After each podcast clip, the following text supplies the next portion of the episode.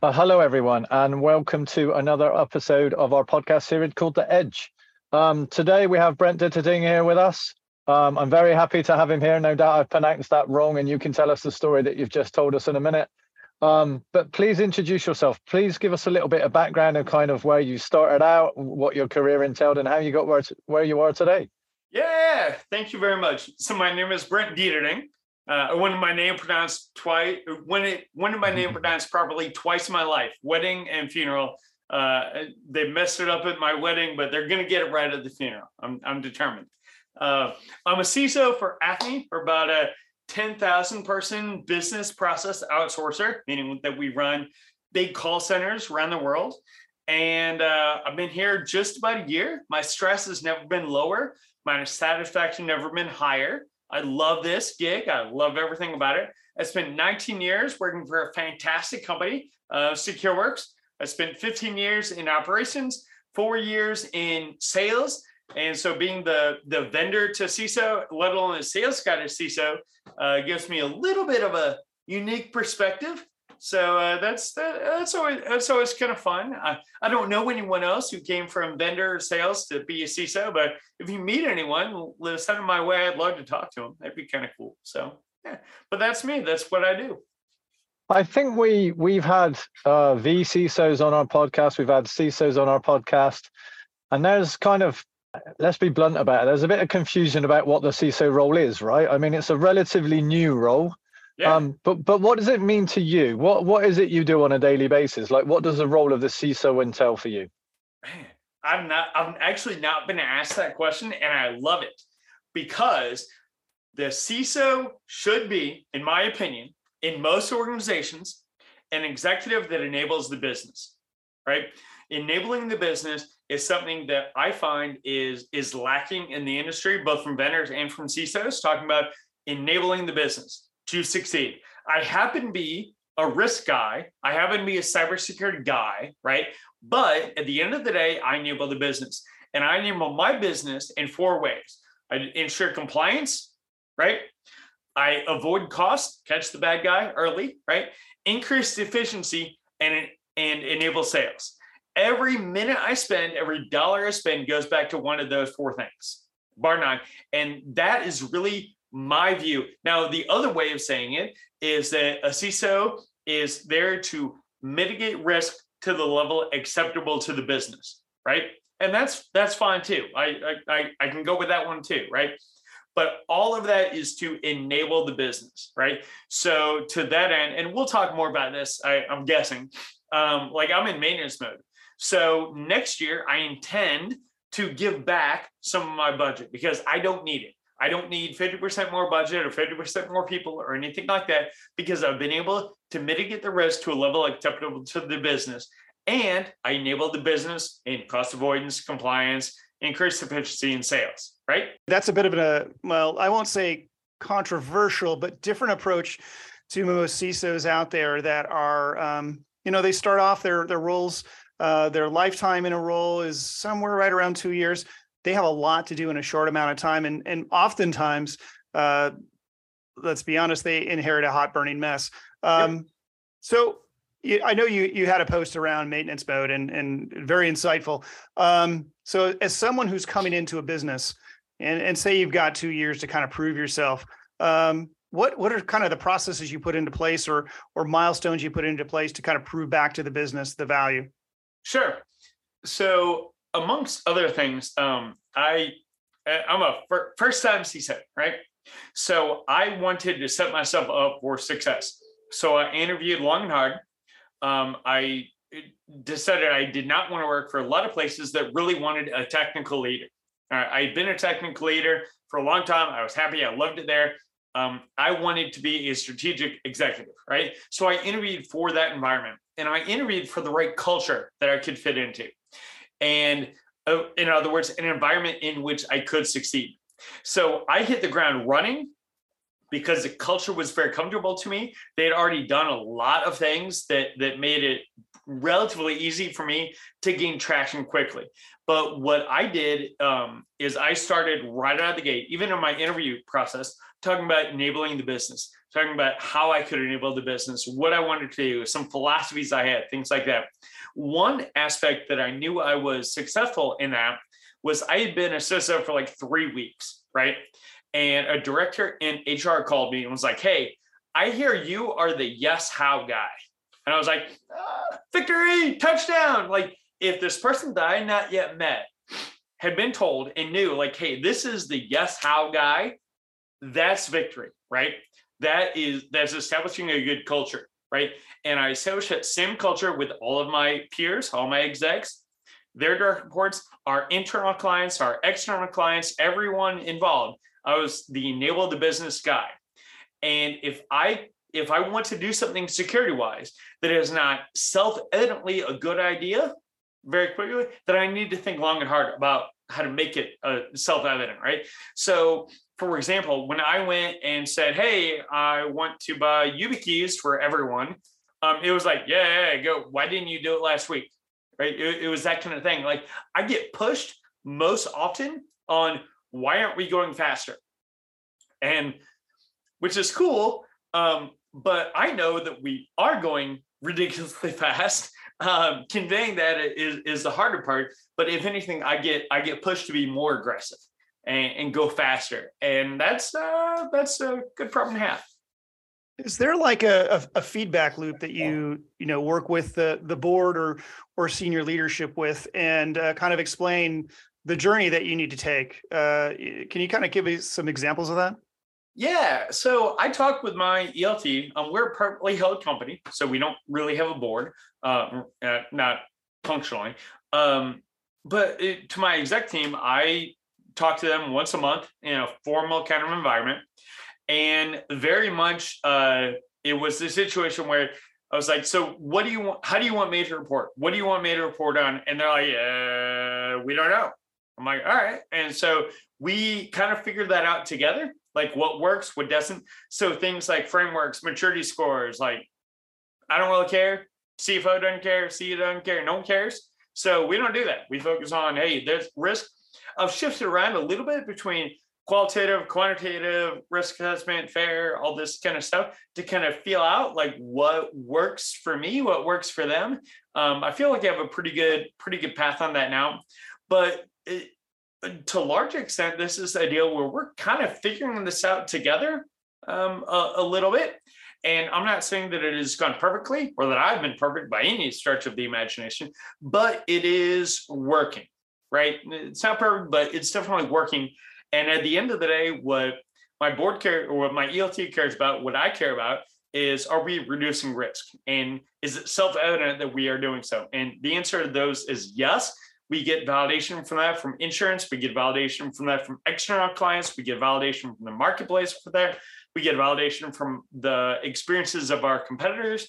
Um, and we get internal validation too. So there's a lot of things that validate that our approach is working. And that's uh, cool for me, but cool for my ELT as well. That everyone knows, everyone knows the vision, everyone knows what we are doing, why we're doing it, and uh, like I said, my only issue is that they kind of sometimes expect me to go faster than maybe I can, but that's all right. Yeah, I was going to say um, that's that's a good place to be. I mean, when you've got them saying go faster, I mean, a lot of the times, and I like the the the, fact that they see you as the person that says yes, how. Um, because a lot of the time and in my experience security teams can be seen as the team of no oh, yeah. and there's always been that balance between adding security um, but keeping the company going and keeping it efficient it's it's definitely been seen in, in my time as possibly the blocker um, because security does tend to come as an afterthought and does tend to come as kind of well, let's bolt it on after. And because it's not necessarily been thought of during the kind of project process, you are you are changing the goalposts afterwards. So I, I guess my question is, for the things that you deliver, are you embedding security along the way? Is it is it something you think about strategically and how and and is it part of the future plans or you is it is it an afterthought? And i think i know the answer to that but i'll ask the question. Yeah it's baked in. Um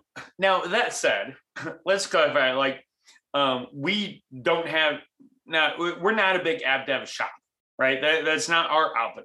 Our output is to run call centers and work within our client systems right to do that. So in order to do that like uh, there's all the contract requirements and all that but we are we're leading we're leading our clients and saying hey here's here's how we approach this in a highly secure manner and this enables our business and enables your business to grow and to operate efficiently securely and all that and that resonates really well right and when we talk to external clients especially right this is not a matter of, oh, here's my SOC 2 Type 2, here's my PCI. This is not a facts and figures thing.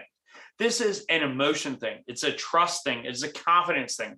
And so, above all, like the the baked in part is conveying the culture of sale or I'm sorry, security enabling the business. Right. My favorite analogy ever is from uh, Malcolm Harkins, uh, buddy and mentor of mine, who says uh, CISOs and security is like the wing on the back of a Formula One racer, race car, right? It exists to create friction so the car can go faster, right? I, I love that. There are others with brakes and all sorts of other great things. Um, that's just one that I like the most.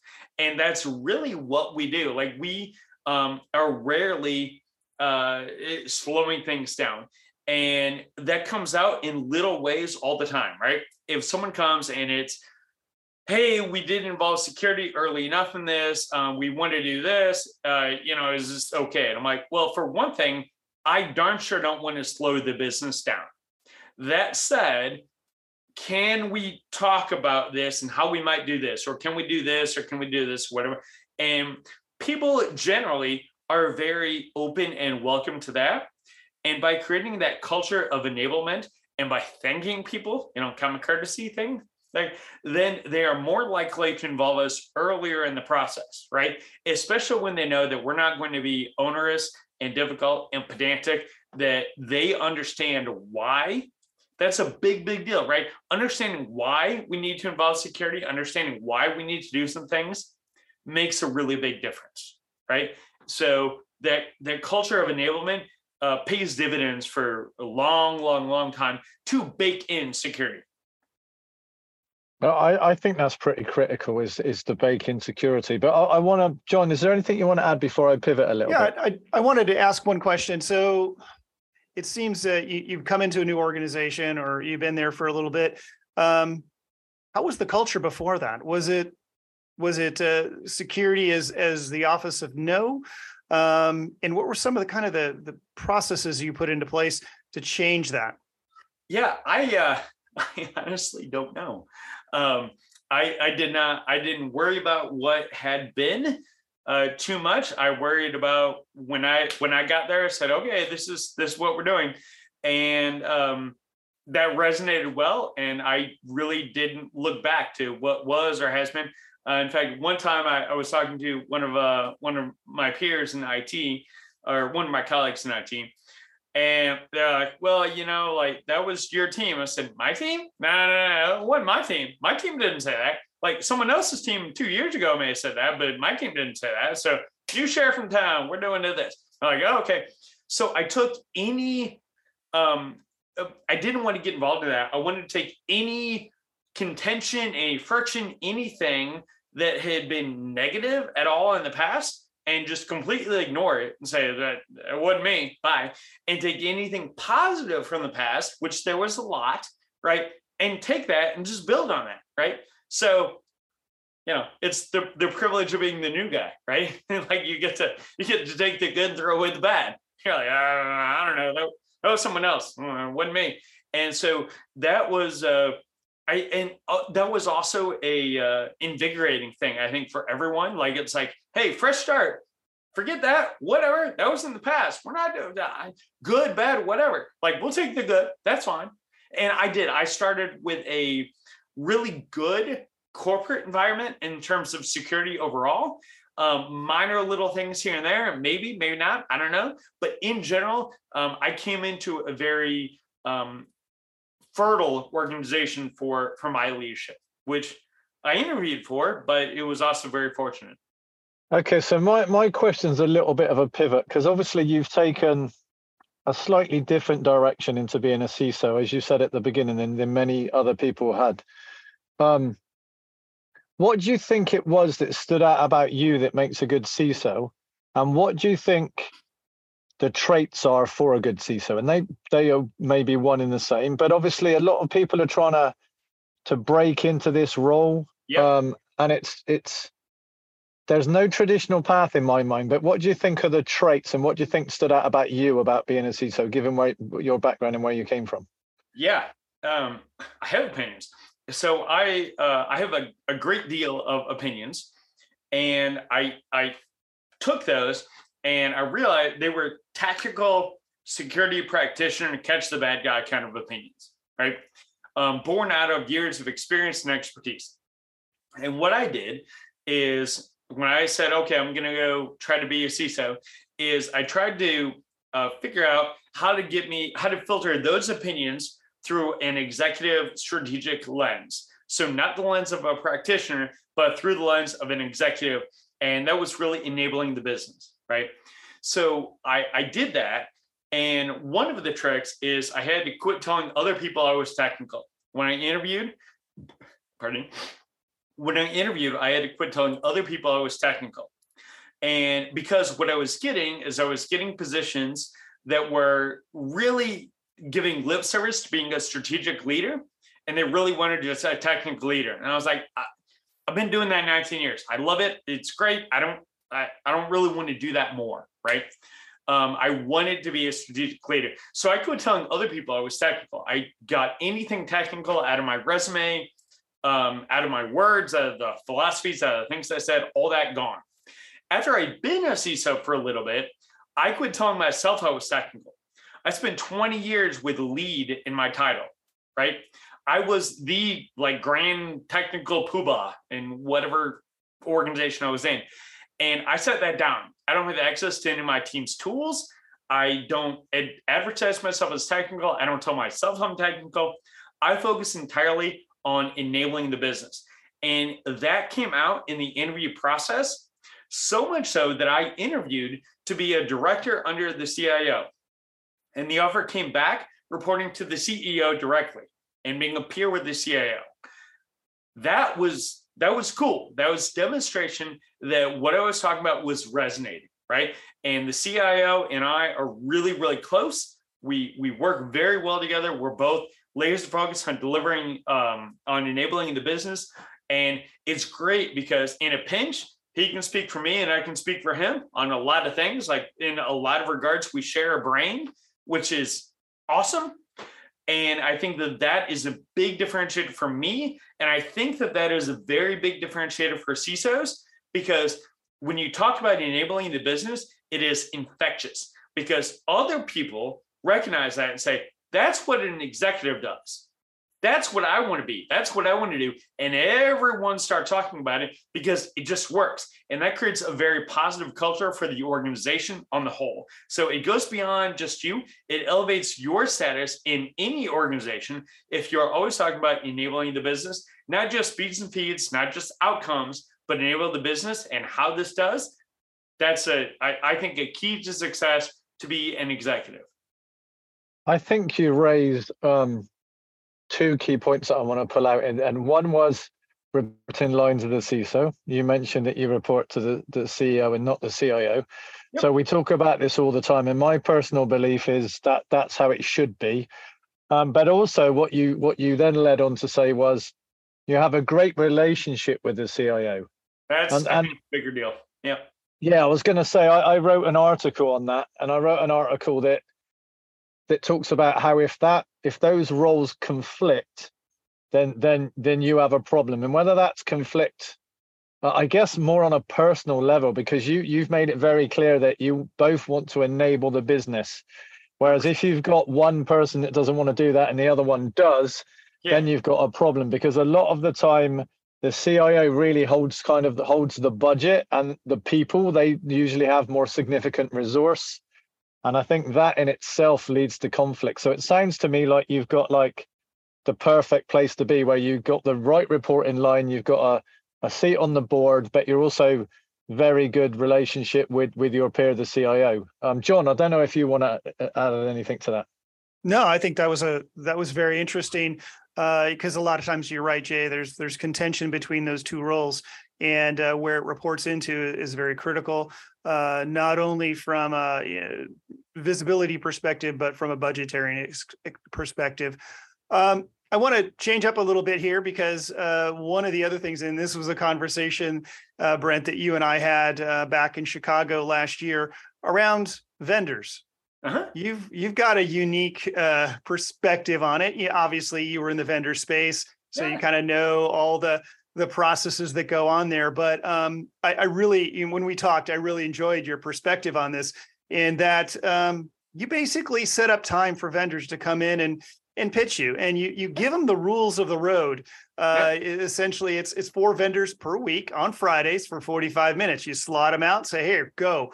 Um, can you talk to me a little bit about that? Because i i kind of i, I enjoyed that. I enjoyed yeah. your perspective on this. Well so so i like vendors right like salespeople and ses are my people right i mean like i i, I get that um, and it keeps me uh, it's it's very validating for me right so uh, I take notes like uh, like I'm still in sales or something. I take notes with every vendor that that I meet with. I give them time. I try to sell it back to them so that I know that I understand it.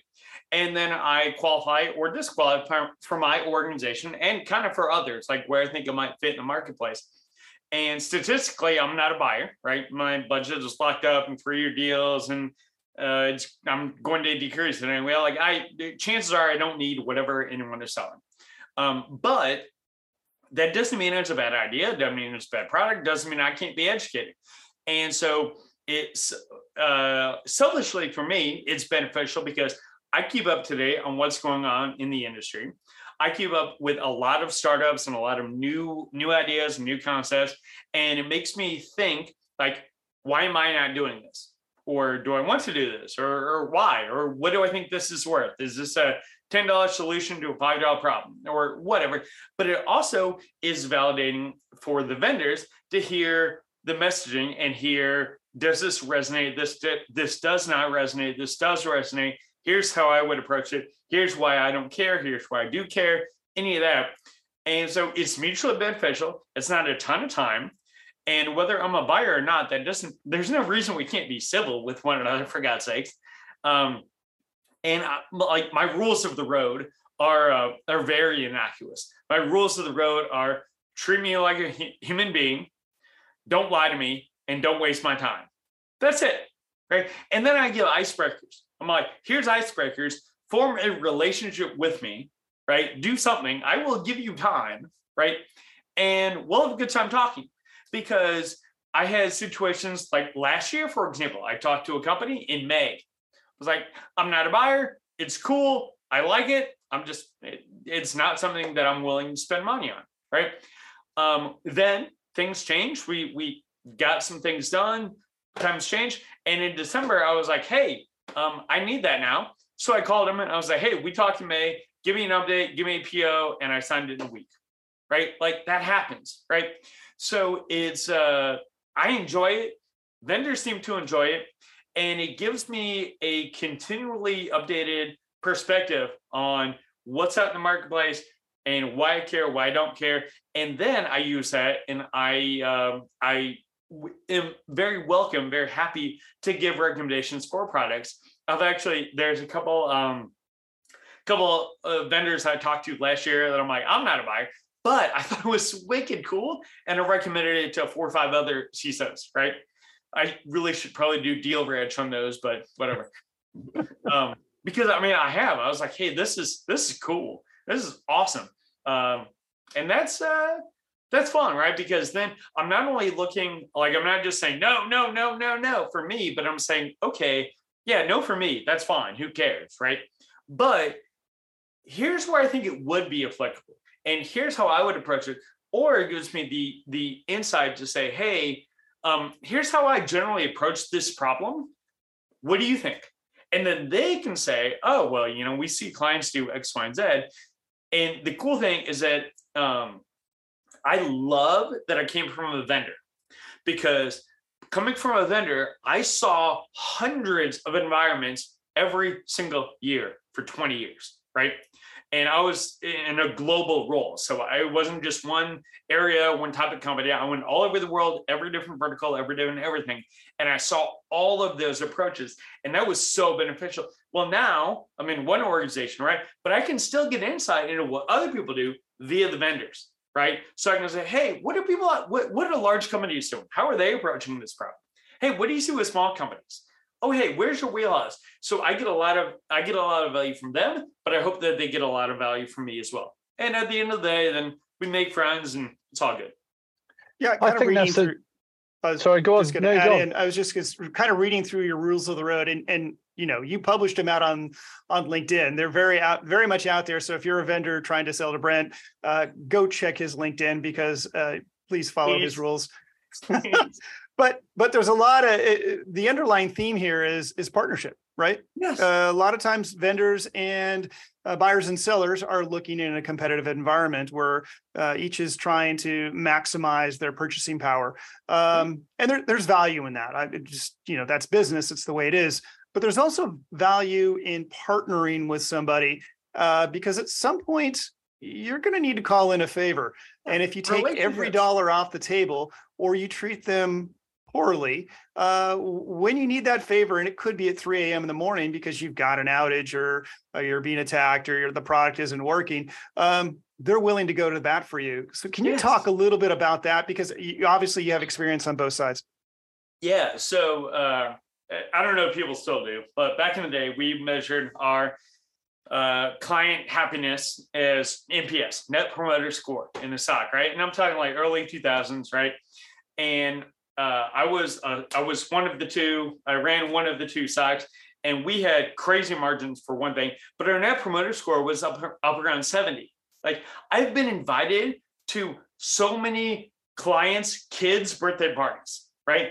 That only happens when you have a relationship. Like when you know someone professionally, you don't generally invite them to your kid's birthday party, but we have, right? We did that all the time. And so partnership has been something that from my very early stage of my career has just been like what you do, right? And it flowed naturally in in sales as well. That just like relationships, getting to know, caring about people, treating them as human beings, all that kind of stuff. And it's funny because sometimes I'm like, former relationship above all else, former relationship. Worry about the sale will or won't happen later, right? And it's funny because sometimes people reach out and they're like, yeah, but how does that look like? And I'm like, okay, so remember when you were like this tall and five, like in, in kindergarten? Do that. Like reach out, like be friendly. Like if you want to be friend, be friendly, right? Uh, get to know people, care about what they say, know a little bit about them. And it doesn't take, much. especially for me, it really does not take much. I give it to you right on LinkedIn, right? And it's like icebreakers galore, all that. And even if you say, hey, I read it and none of the, I don't resonate with any of those, can we talk? That's fine. You tried, right? It, the bar is very, very low, right? It's just starting the relationship. And the reason why this is important is not like, oh, I'm narcissistic and you must follow my rules of the road. It's because when you do cold outreach, right, you are essentially asking me or someone, you're asking a stranger to put time and energy into a relationship that you are not willing to put the same amount of time and energy into. And generally, as human interaction, we call that cringy, right? Like it's weird, it's odd, it doesn't feel quite right, it's off putting. And when it happens 25 times a day, you got to cut it. You're like, listen, I, I, I've got to, I've got to protect this organization. I've got to work, I've got to do my day job, not just give energy and time and, and stuff to strangers who just say they want it. Right? So if you do even a little bit, it really, really helps.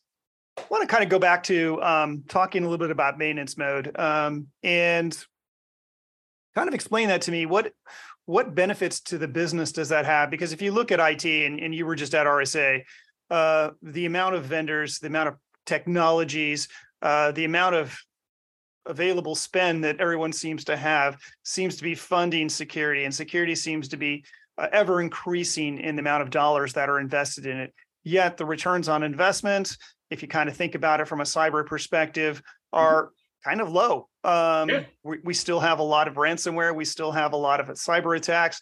Uh, you know, I think my ID was stolen five times last week.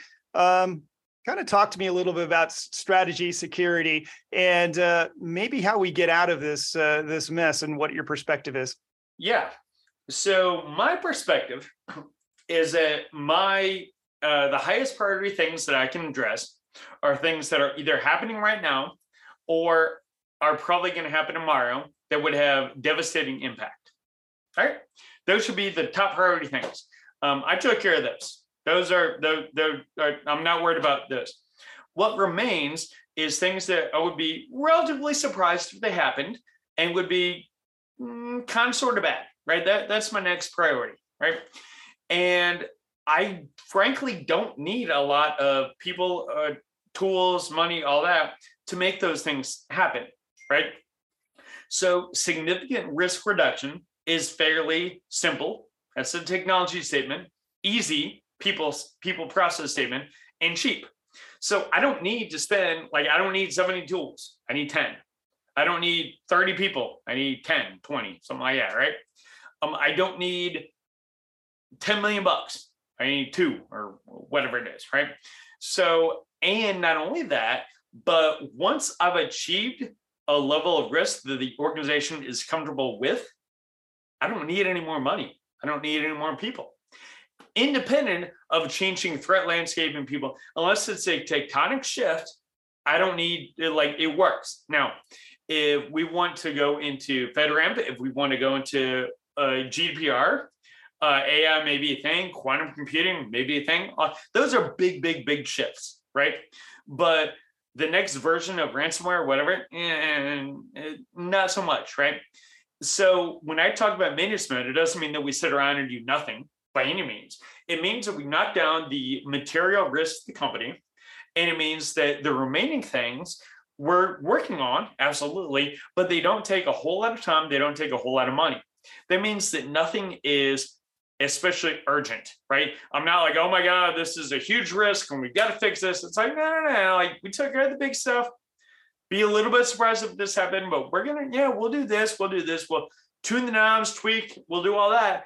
But it's not like, oh my God, the sky is falling. You're irresponsible if you don't give me 50% more money. That's not the case.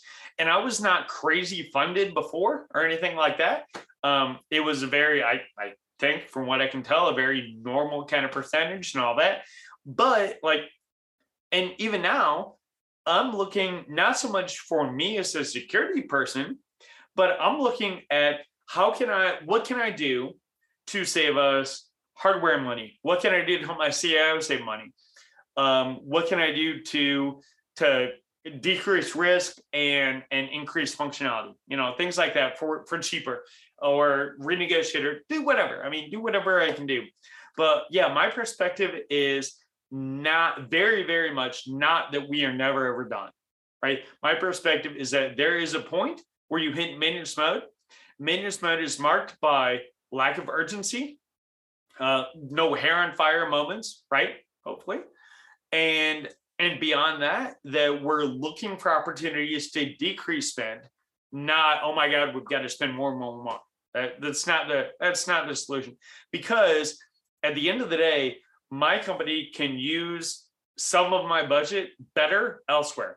I don't, I don't where that is is not my call by any means, but I don't need it. So I'll I'll give it back. Pardon me, jeez. If I can, I'll give it back. It's not required. I'm not saying everyone should do it. I'm saying that for me and my organization, I'm comfortable with that. I like that perspective.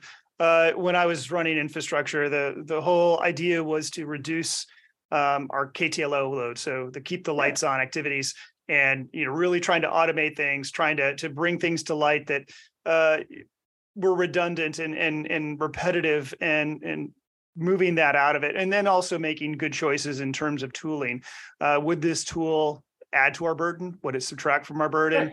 Uh, those were evaluations that we, uh, you know, uh, and I'm, I'm wondering when you look at security tools, is that something that you um, consider as you kind of weigh Oh yeah. if I'm bringing a tool in or I'm, I'm removing a tool. uh, One of the things I told my team is if, okay, you want that tool, all right, two tools need to leave. So one, you know, So one for you, trade that off. I I'm of the I'm of the perspective, right? Because you get the Price's law is one way of looking at it. What Anthony Johnson talks about, I love, better mine.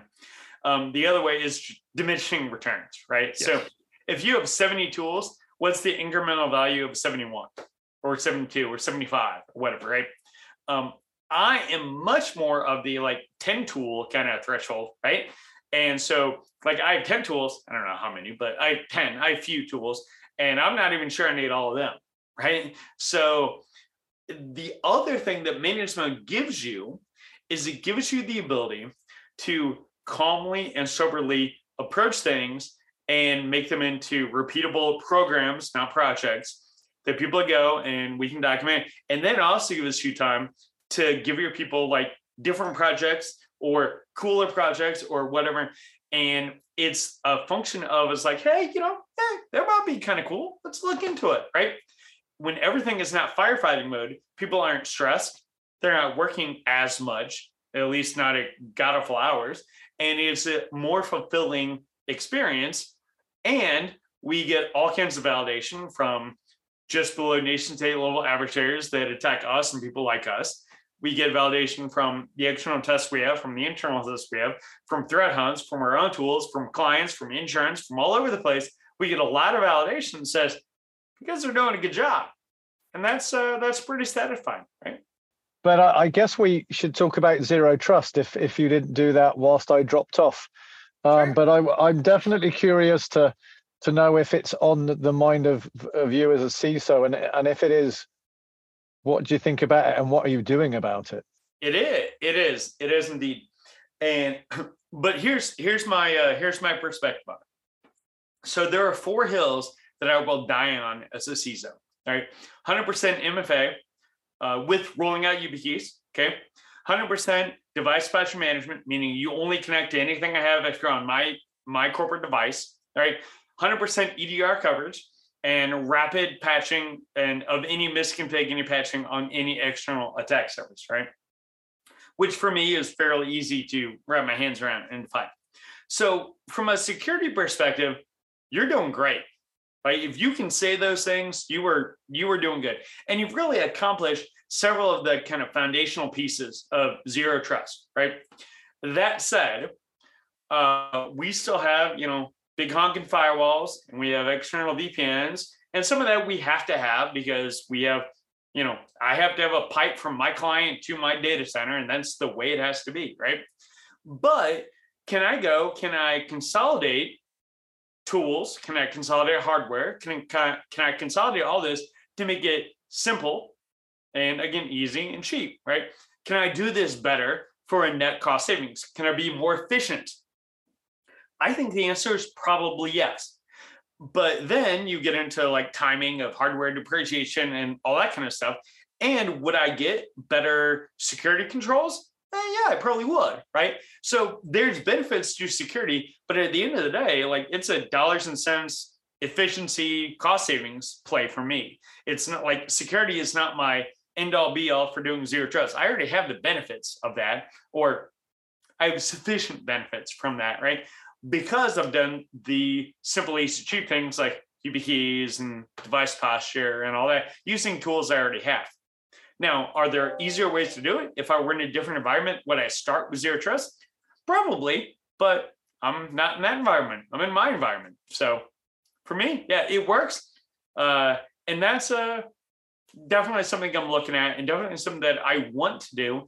It's just a matter of getting the timing right and the justification and all that kind of stuff the curious thing about zero trust, um, and I'm I'm gonna tick off some purists, I know, and you get that may be you guys. So sorry, hold on.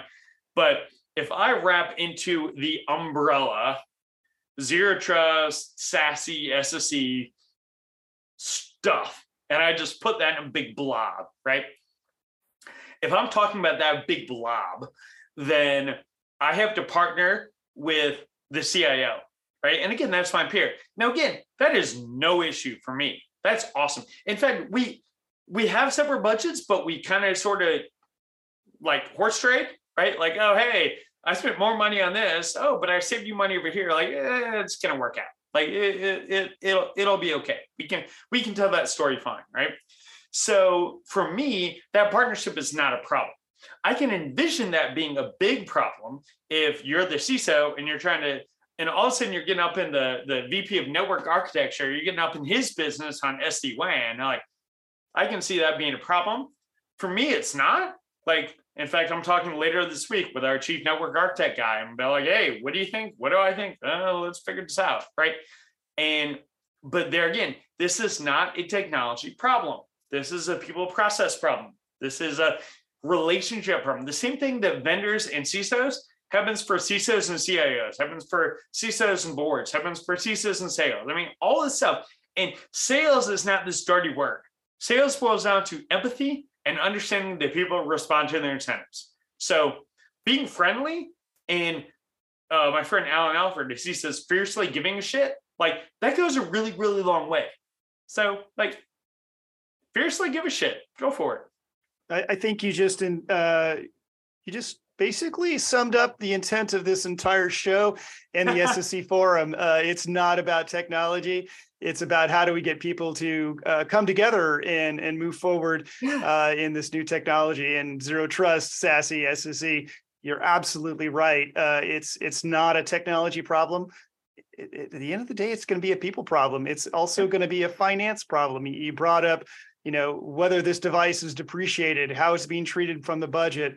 Uh, it's all part of the journey. And it's not like you can just flip a switch and go, hey, I'm zero trust uh, certified and, and blah, blah, blah, maturity level 10. Or, you know, I've deployed SASE in a week. It's not possible, folks, uh, to listen to what Brent said there. Yeah, I, I definitely think it's a journey. And I mean, you've you've pulled out some really kind of key insights in this in this podcast. And I think that the number one is relationship building. I mean, for, for me, when I worked on that side of the fence, when I was a customer, it was who can I lean on? Are they my peers? Are they people in other businesses? Are they the yeah. vendors? And I, I had a very small team and I had to rely on getting insights from other people. And and that that were people like field CTOs like me and John. That that was people that did architecture or people that did networking or even the vendors. And I mean, and for me, now that I'm in the vendor space, a lot of my friends are the vendors that I worked with whilst I was a customer. I've built yeah. those relationships. And like you've said, I've been to their houses, I've had barbecues with them. Yeah. And I that that some of them, yes, they were just selling. And when I swapped sides and changed over, they kind of dropped me like a stone. But they were the people I expected to do that. And the people that kind of I made relationships with. And and certainly whilst I was a customer, I would follow those people around if they move from company A to company B to company C and they give me a call and said, come and look at my tech. I would go, I would look at the tech, I'd be honest about the tech. And it may well be I said, this doesn't fit into what my roadmap yeah. is right now, but I'll mention it to other people and maybe it will fit in with my roadmap. Yeah. So so um, get, get this, right? So my fingerprints are all over SecureWorks. I worked there for 20 years, right? From the very, very get go. I love SecureWorks. They're great, right? I don't buy their XDR platform right now because I'm in three year deals. I'm not going to duplicate my spend, right? To like, I'm not, I'm not upset. Now, next year when that contract expires, are they, do they get a seat at the table? Yeah, I'll evaluate them. I will also evaluate other people, right? And and that's that's okay. And i'm not mad at them. I'm not mad at anyone because honestly you know how many friends i have at how many vendors? Because like spread out? Like i have good friends at multiple mdr next year vendors right? Like like i hope no one feels slighted but like i gotta choose one right? Or, or i will i will choose one right? Or i may choose none i don't know. But like this isn't like whether we do business or not it's not whether we can be friends or not right? It doesn't mean that when we run into one another at rsa or on linkedin or whatever that we can shake hands and hug and have a drink like that that's all fine. Like uh i love uh allan alford in Cyber Ranch podcast talk about you know uh talk to interesting people and make friends along the way. I love that right? Like I've been doing this a long time, and like I, one of the more satisfying things for me. In fact, I was at RSA like last week, right? And I'm going, and someone's like, "Hey, Brent," and it was a guy. The last time I, I think the last time I spoke with him was 20 years ago. I worked with him 20 years ago. Right now, I've kept up with where he is and he and I and all that. But 20 years since we spoke, and he had a positive impression of me. I had a positive impression of him. That's satisfying to know that, like, hey, 20 years ago, this guy thought it was okay. Right. And yeah. now we can hang out and I'm like, oh, how you wife, kids? Oh, you had that dog. How's that dog? You train that dog, right? And all that stuff, like I care. I fiercely give a shit, right? And he asked about, he's like, oh yeah, I saw you. I talked to him. He said you had a kid now, and uh, it's like, yeah. And so we talk. Oh, are you still living? Yeah, all that kind of stuff. Like that's gold. Like that's yeah. people. That's relationships. And the way it also works is that like business cards change, but names stay the same, right? This is not the biggest field in the world. Like we will work together at some point, somehow, right? And it may be collaboration, it may be a podcast, it may just be agreeing, it may be bouncing ideas off one another, it may be doing business, it may be doing whatever. But no matter what we do, there's no reason we can't be civil, for God's sake. It's like security is not a trade secret. Like we're all one team, one dream kind of deal. Like we're all fighting, we're all fighting the bad guy. So let's be friendly while we're doing it, right? Like we don't yeah. need to create division here. Come on now. I mean that you've dropped some amazing bombs, but I want to pivot now into some fun questions because we we have only a few minutes left. Oh, um, sure. So I guess I'll go with the first one question. It's got to include food because food's my thing, right? Okay. Um, what has been your best food experience? Now that doesn't necessarily mean the best meal you've ever had, but your best food one. experience. I got one. I got one for you. So I, I could think about this and give you a lot, but I'll, I'll give you one I was in the Philippines where we have offices a couple weeks ago, and uh, and this is controversial even even in the Philippines a little bit, but I had a balut. A balut is a fertilized duck egg that was left to grow, was left to grow for between 14 and 21 days. Then they steam it, so then they cook it. You peel the top off of this egg, slurp it, eat the chick, and then eat the albumen in the bottom. Uh, I made two mistakes. One is that it was like room temperature, not like hot, which made it less appetizing. Two was that I ate the albumen in the bottom, which it has a texture of a rubber ball, which is pretty nasty. Right? But like, yeah, I scooted out. I have a video of it. Um, but that was an experience, right? I'm not saying it was like, I don't know about good, but like I would do it again. And it, it like I would do it again, not not just because, like I'm not not just gonna be walking down the street in Manila, but oh yeah. But like I'm willing, it wasn't it, it tasted fine. It was a disturbing texture and, and look. But yeah, that was uh, that was the experience. Yeah. See, I'm, I'm not even willing really to try pineapple on pizza, so I, I there's no way I'm trying that. Um, but but John, you you fire one off before we finish. Oh, I've got to. Let's. Uh, I I was going to ask you about Aaron Rodgers in the NFC North uh, and who's going to own the NFC North because it's it's all up for grabs at this point, uh-huh. depending on how well Jordan Love turns out. Um, but let's let's talk bourbon instead. Um, how do you like to have your bourbon? Is it uh, straight up? Is it an old fashioned? And if so, it is with ice, is it a squared ice or a spherical ice? Oh, geez. Uh, I usually do on the rocks. Um, I will do it neat. That's fine. Um, uh, I tend to like one big cube. I don't really care if it's spherical or square. Um, even ice cubes this doesn't bother me. Um, I'm not a big fan of like Jim Beam, but I was I was on the Bourbon Trail a few months ago, and I love the quote from the distiller Jim Beam says, "Drink it any damn way you want it." I love that. Right. So I don't care what it is. I don't care how you want to drink it. Doesn't matter to me. Fired up. Let's have a good time and drink. Right. Um, I, I will. I'll take you one more. So I uh, I love wheated bourbons. Okay, that's very that's what I like the most, right? Uh, at RSA, I got to go and have five different kinds of Pappy, which was pretty was oh, wow. fun for me. Yeah, uh, that's kind of cool. right? Uh, in Portland with you a couple months ago, I got to have Pappy and some others, and that was pretty awesome as well. But I really love their Bardstown Distillery, their newer distillery, and they had the the master distiller from Maker's Mark came over and and and did what he always wanted to do, and they uncast it um, like a few months ago. And it's the Bardstown Origin Series. It's a hundred proof wheated bourbon, and it's like fifty bucks a bottle. You can get it all over the place. I love it. I think it's outstanding. So I'm like, I will, I will let a vendor buy me Pappy Van Winkle, but I, I'm not, I'm, I'm not paying for it. It's good. It's better, but it's like eh, that much better, right? It's not like anything crazy. So, yeah, I have a bunch of bunch of wheated bourbons, bunch of bourbons. I actually have a buddy coming over tomorrow. I think I'm going to build a uh, a bar in my basement in a Rick House theme. So that's that's my deal. Nice, nice. Hey, Brent, this has been a great conversation with you. Thank you very much for taking time out of your busy day. Yeah, thank you, man. Thanks, guys. Thank you very much.